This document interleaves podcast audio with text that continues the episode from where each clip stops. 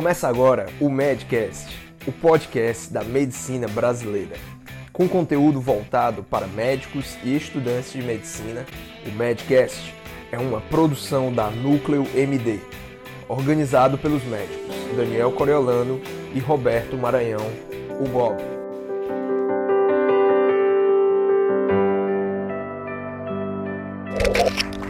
E é uma honra estar aqui com vocês hoje para falar sobre medicina e o médico do futuro.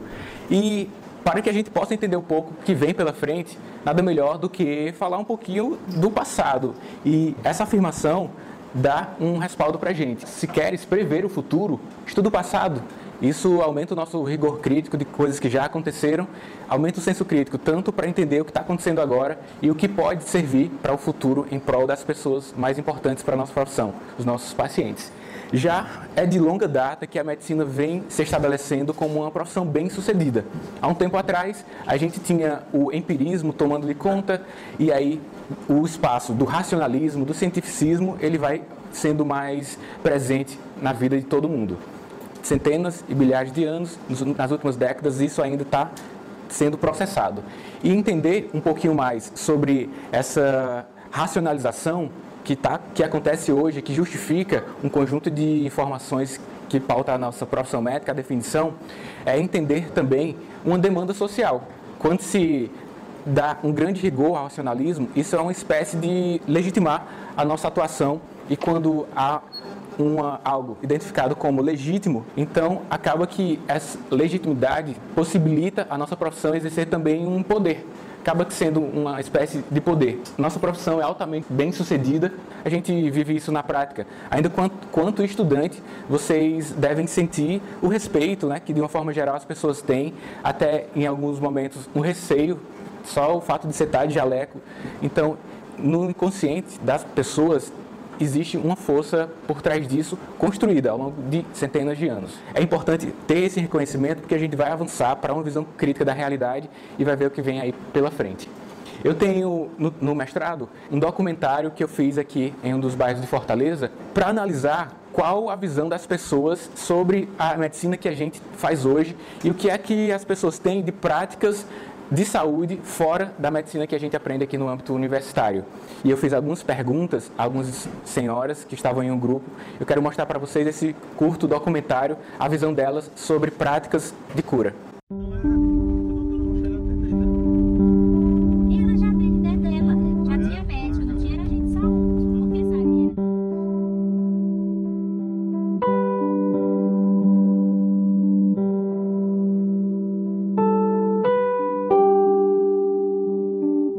Pode? Meu nome é Maria Manso. Meu nome é Francisca Francinete da Silva. Osimar Florencio da Silva. Pronto. Opa, me chamo Marcelo Florencio. Maria do Carmo Ribeiro Cartaz.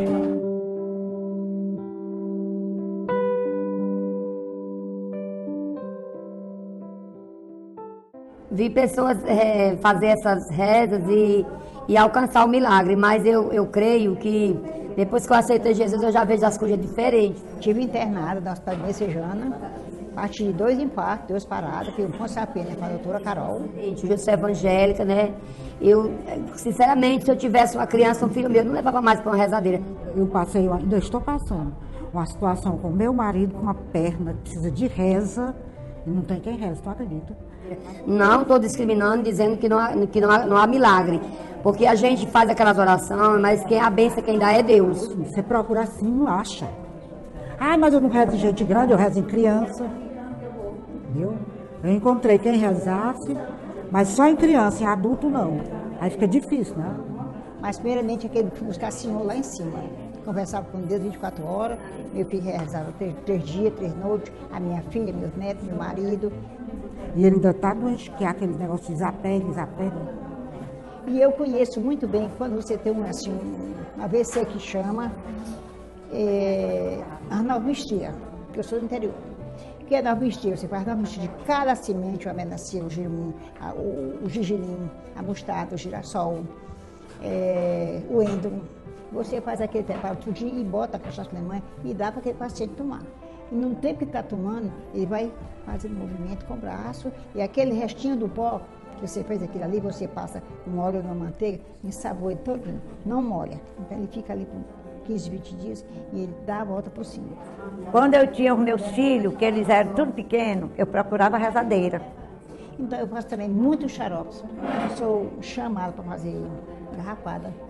Eu pego assim uma panela, eu estiro o cu daquele de coloral.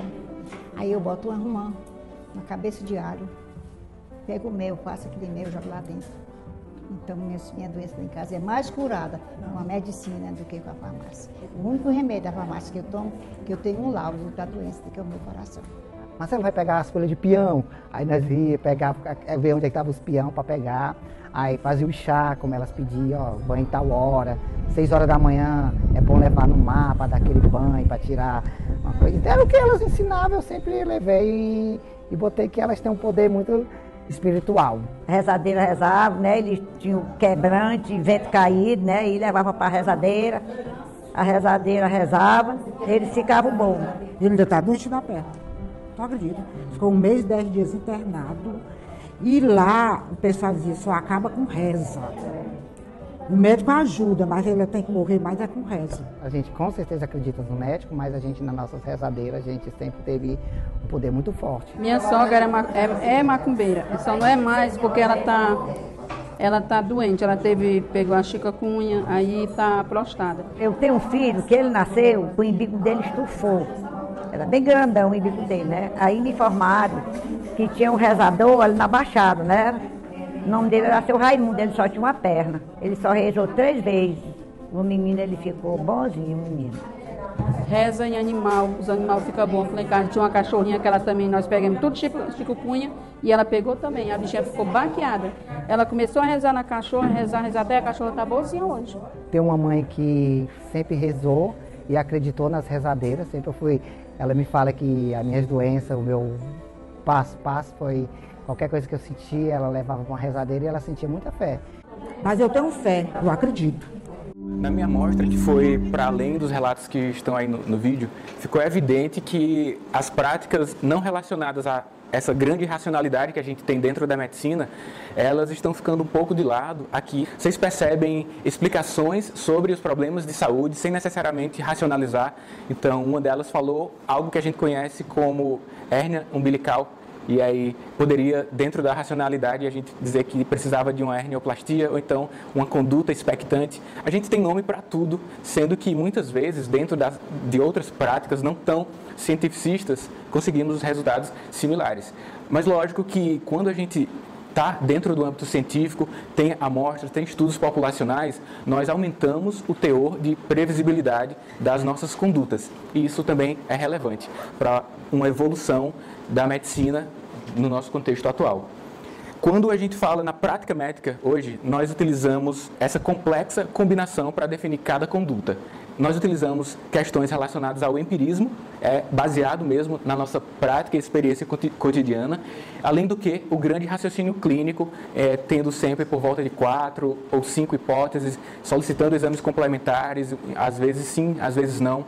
E isso faz com que a gente aumente as chances de impactar positivamente na saúde daquelas pessoas. Quando você está lá na prática do internato, muitas vezes você recebe uma orientação do preceptor e ele diz assim, ó, isso não tem no livro não.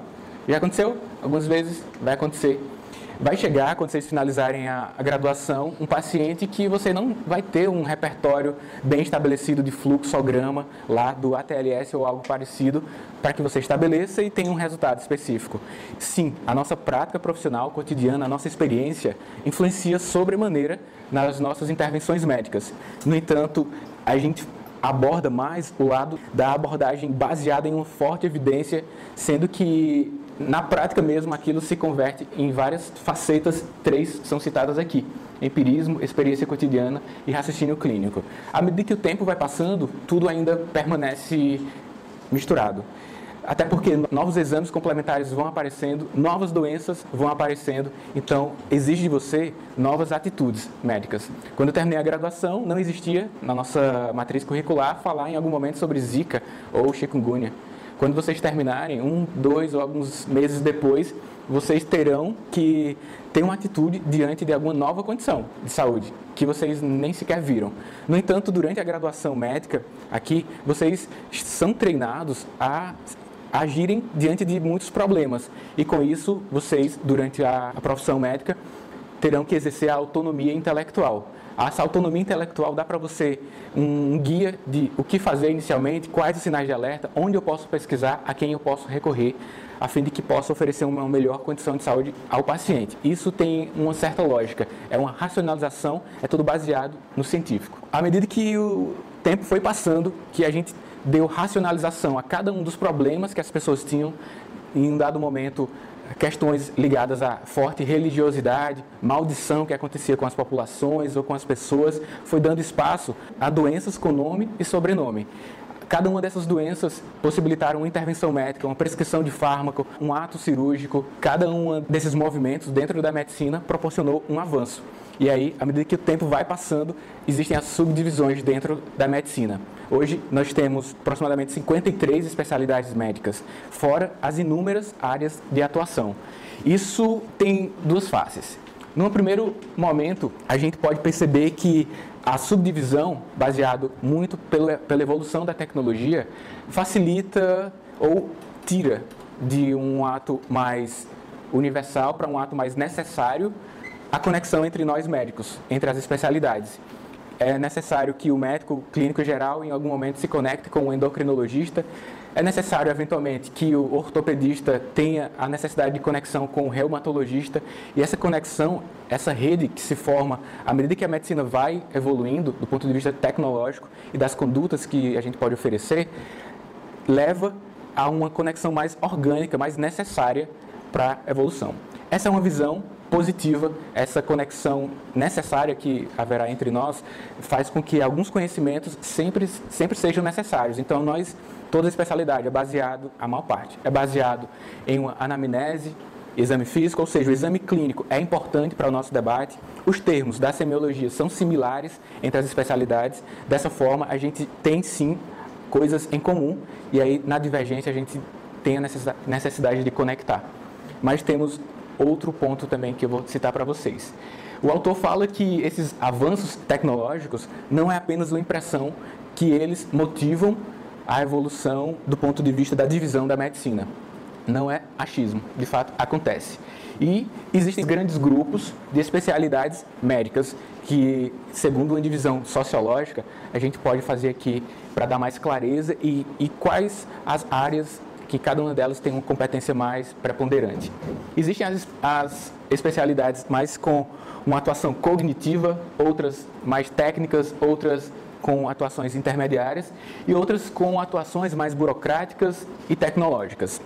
Quando você vai para um clínico geral ou um internista, né, quem fez residência em clínica médica, você muitas vezes consegue resolver o problema de saúde lá mesmo, baseado no exame clínico. Eventualmente, alguns exames complementares são necessários, mas é uma especialidade que se baseia muito no raciocínio clínico e ele exerce forte influência sobre a sua condição de saúde, ele consegue implementar. Já as especialidades que estão mais pautadas em técnico, existe um fluxograma, uma técnica cirúrgica para aquilo, então não que não tenha um âmbito cognitivo, é preciso sim um raciocínio clínico mas há um certo destaque para a atuação técnica, para a sua habilidade motora, para o fluxo que você deve seguir. Se sair daquele fluxo, é possível que cause um dano ao paciente. Diferente da atitude clínica, que existem vários conceitos juntos, como demora permitida. Então, você vai para um médico e você, ele ainda desconfia se você tem uma faringoamigdalite, se tem uma faringite, então ele não quer prescrever naquele momento um fármaco para uma direção ou para outra, ele pode aguardar um certo momento. O cirurgião, ele usa esse conceito também, mas o fluxo dele, como é um ato cirúrgico, é muito mais intenso para inserção de protocolos nessas áreas mais que envolvem técnica e habilidade.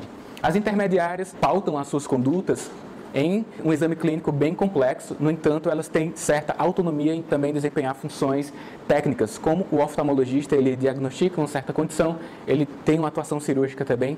Mais recentemente, os dermatologistas, eles conseguem fazer os pequenos procedimentos, tanto estéticos quanto não estéticos. E as especialidades com uma atuação mais intensa da parte de burocracias e tecnológicas, como a medicina do trabalho. Tem um amigo do trabalho que ele disse que ele, depois que começou a exercer com mais ênfase a medicina do trabalho, ele disse que não sabe se é medicina ou é direito de tantas normas, de tantas regras que ele tem que estudar sempre e verificar se as normas de determinada empresa ou outras estão sendo é, seguidas, porque muda com uma certa frequência. A, a gestão hospitalar então, é uma área que nós atuamos também não tem a ver exatamente com o exame clínico, mas acaba sendo também atuação médica. Com isso, eu gostaria que vocês ampliassem a visão das possibilidades de atuação médica. O médico é médico, sendo professor universitário, às vezes alguém pode até dizer: você é médico ou é só professor? Já me perguntaram. Outras vezes, o diretor do hospital que é médico é uma pergunta, na minha concepção, errada se ele é médico ou ele agora é administrador, porque ele é médico se o médico que está atuando na realização de planos de segurança do trabalho, em planos de fuga, em planos de atuação, ele não é médico? Sim. Então, é interessante que a gente abra a nossa mente para novas possibilidades dos novos tempos. Não, não necessariamente é médico apenas quem está dentro do consultório lidando com as pessoas. Mas o, o que temos de comum, afinal? Impactar a saúde das pessoas de várias formas. Como um professor impacta? Treinando melhor as pessoas que vão utilizar diretamente com o público, como o gestor hospitalar impacta, fazendo com que os fluxos dentro desse serviço hospitalar que ele atua sejam mais ágeis e proporcionem uma maior velocidade em que o médico que está em serviço gere a modificação que o serviço quer. Então, a medicina dá para a gente hoje várias possibilidades para além do consultório médico. O que é que a gente tem hoje estatisticamente? 43% dos médicos hoje são das áreas cognitivas, são os clínicos, clínicos em vários sentidos, medicina interna, pediatria, endócrino. Eu falo sobre especialidades, subespecialidades e áreas de atuação. São 23. Técnicas e de habilidades, 13% dos médicos. Estima-se que por volta de 80% dos serviços de saúde são resolvidos por clínicos gerais, especialistas em clínica geral, não generalistas puramente. As especialidades intermediárias, 36% dos médicos e as tecnológicas burocráticas, 7%. Então, enxerguem com isso demandas de mercado. O que é que podemos atuar para o futuro oferecer aquela demanda? Porque o curso médico é extenso, são seis anos. Imagina que você ouviu lá no S1, no S2. Será que vai ser ainda uma verdade quando vocês estiverem lá colando o grau? São seis anos depois, aproximadamente. E é preciso que vocês desenvolvam uma certa capacidade de visão crítica e ver o que pode acontecer pela frente. Alguns dados ajudam analisar o passado, como eu falei um pouco atrás, e ter uma visão crítica do presente. Vai dar para você a grande possibilidade de ter um melhor desempenho na profissão daqui a alguns meses ou anos. 23 especialidades ou áreas de atuação cognitivas, 10 técnicas cirúrgicas, 19 intermediárias e 12 tecnológicas. Falei para vocês que a visão dos autores ainda são divergentes quanto à subespecialidade e à influência da tecnologia dentro da nossa área de atuação hoje. Se por um lado acaba sendo conectado de uma forma orgânica às especialidades, porque há necessidade, já que houve forte subdivisão, por outro, essa subdivisão afasta nós médicos da nossa origem. Então, imagine o sentimento de um médico do trabalho que atua só no setor industrial, sem contato direto com o paciente, mas por questões de regulamentação, 10 anos depois da sua formatura. Será que ele ainda sabe diagnosticar uma faringe amigdalite? E precisa saber isso? Então, são reflexões sem respostas corretas, mas que o conhecimento global dado dentro da graduação, se estima que com isso você tem uma visão mais crítica em qualquer área que você vai atuar das citadas aqui ou das que ainda vão existir. Se estima que das cinco profissões que você vai exercer em algum momento da vida, que as pessoas que estão na graduação hoje vão exercer em algum momento da vida, por volta de duas ou três ainda nem existem. Quando eu era criança, não tinha ninguém sonhando em ser um youtuber. Ou então, ninguém sonhando em ser um gestor de tráfego nas redes sociais. Não é? Imagina outra das possibilidades que a gente já tem hoje dentro da medicina, imagina o quanto mais que vão surgir. Se a gente não ficar atento quanto a isso, as oportunidades vão passando. E dentro da medicina tem uma peculiaridade. Não é que novas vão surgir e outras vão acabando. É que vai somando tudo. eventualmente uma especialidade passa a ter um pode passar a ter um menor grau de necessidade, talvez com a leitura através dos algoritmos de lâminas ou exames de imagem, talvez o, o radiologista tenha que modificar especificamente o laudo, mas ele vai atuar de alguma maneira. Vai ser essencial. Vai ter que fazer alguns ajustes sobre qual a atuação de algum médico, mas, e serve para todas as especialidades. É possível que você mude um pouquinho como vai ser sua atuação, mas novas especialidades surgirão e é improvável que, eu, que algumas acabem. Improvável, mas como eu não tenho bola de cristal, não posso afirmar isso com veemência. Essa divisão, saber que essa subdivisão tem visões contrastantes, né, é também motivar a que durante a nossa prática, independente da especialidade, sempre estejamos conectados com a essência de oferecer o melhor para os nossos pacientes.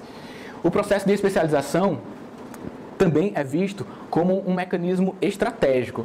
É estratégico porque, em vez de novas profissões serem criadas, a gente ainda fica sendo médico e dentro da medicina a gente faz a divisão. A gente começa então a pegar para a gente novas coisas que estão surgindo. Hoje a gente tem grandes embates jurídicos com outras profissões dentro da saúde para que a gente faça alguns procedimentos. Não é isso? Isso é um, foi uma formação, tem sido uma formação cultural não estou questionando, estou mostrando que temos de evidência para que aumentamos o nosso senso crítico do que está acontecendo hoje. Uma amiga oftalmologista, já de muitos anos de formado, de formada, ela me diz, Daniel, já esqueci de tudo da medicina.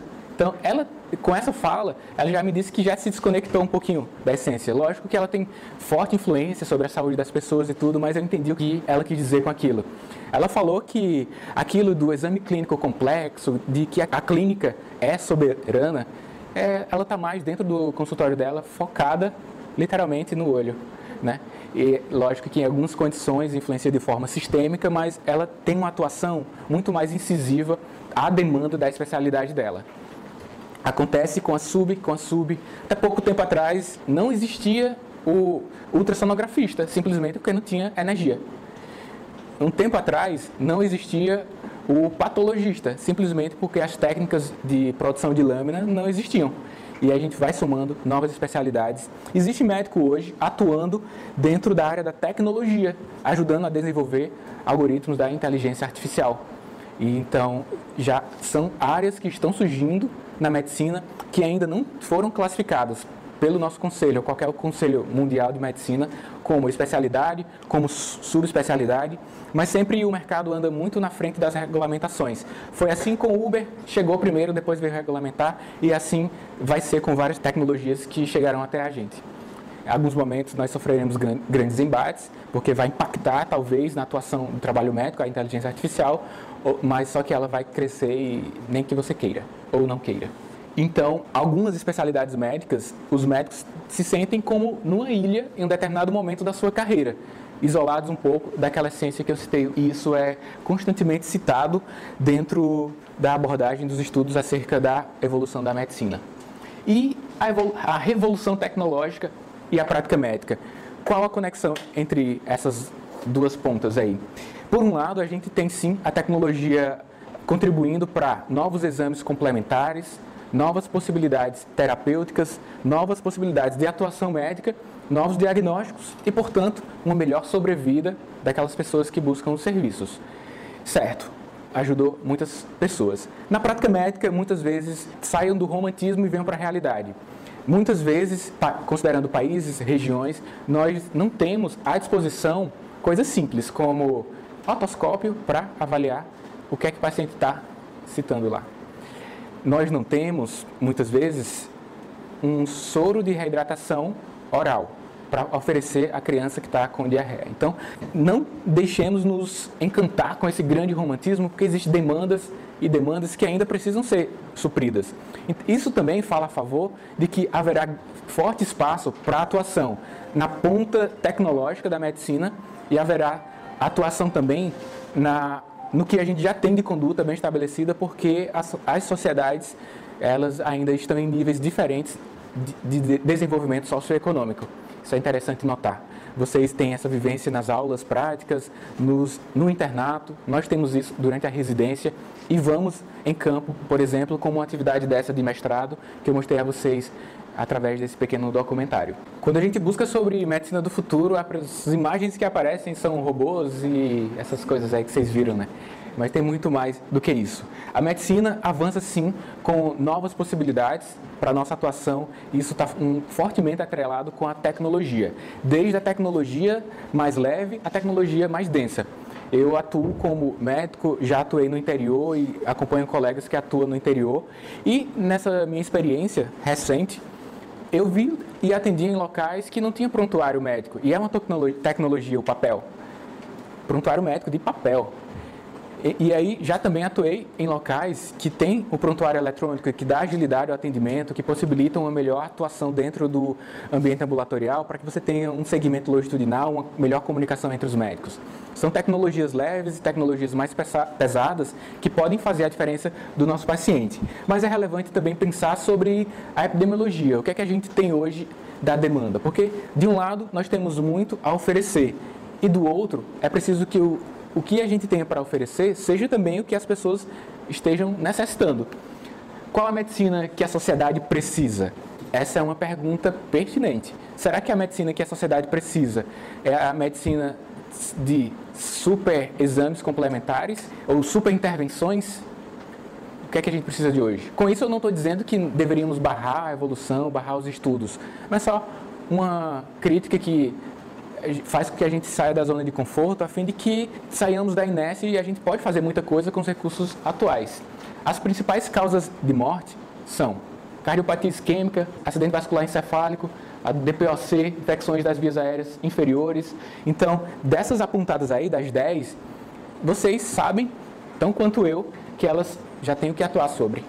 Então, a gente está evoluindo na medicina para quê? Para aumentar e melhorar a qualidade de vida das pessoas? Beleza, vamos nessa. Mas com o que a gente tem hoje, já conseguimos dar acesso sim, a gente consegue dar muito acesso, mas a gente tem muito aqui evoluir. Dessas citadas aí, a mudança de estilo de vida é uma tecnologia motivacional, né, digamos, se é que existe esse termo. Mas que você precisa fazer com que os seus pacientes coloquem em prática algumas. Outras, como disponibilizar espaço para isso.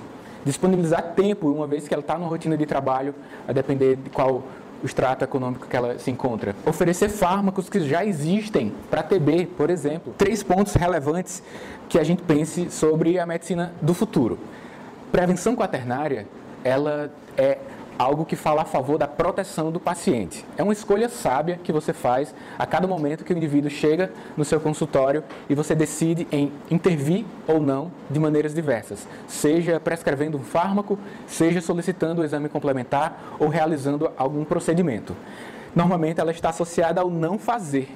Se chega alguém e diz para você que está com febre, está com uma certa dor na garganta, também uns, fez uns espirros, você muito bem pode implementar uma conduta como: vou solicitar um exame de cultura da orofaringe, depois que coletar o material, vou prescrever azitromicina, amoxicilina, também vou prescrever a prednisona, corticoide, vou prescrever uma loratadina, 10mg, e aí eu estou atirando para todo lado, certeza que vai funcionar de alguma forma.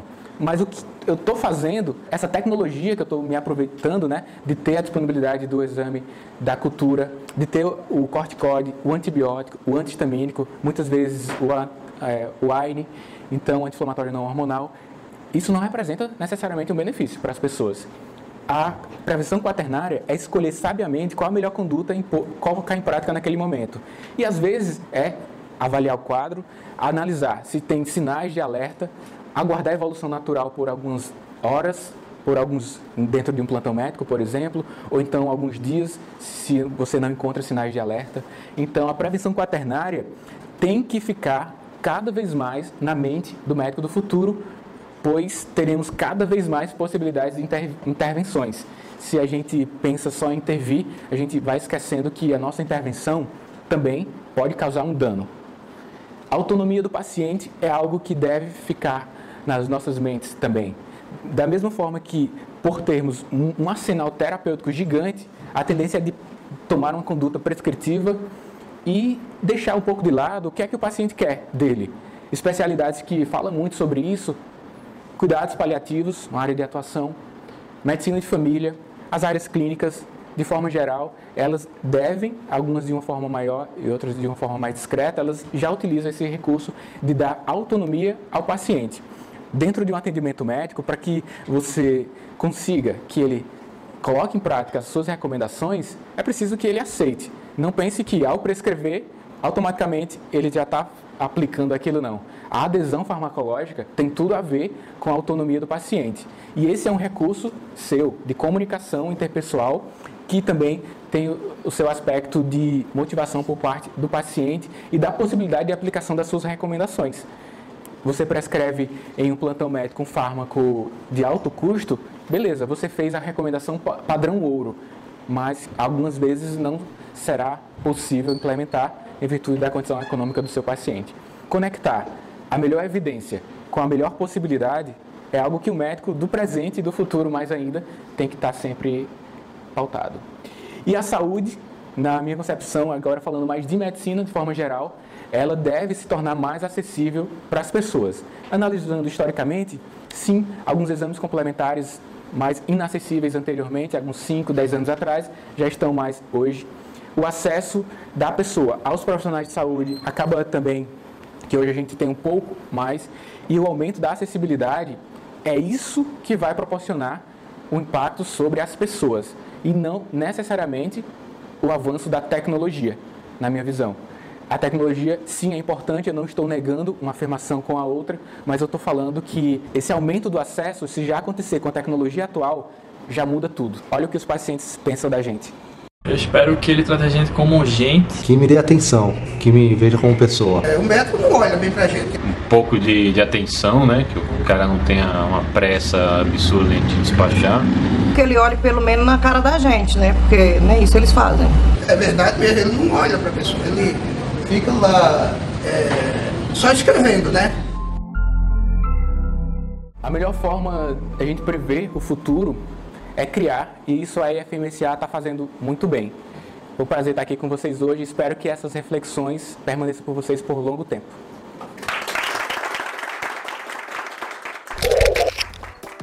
Termina aqui mais um Madcast, uma produção Núcleo MD.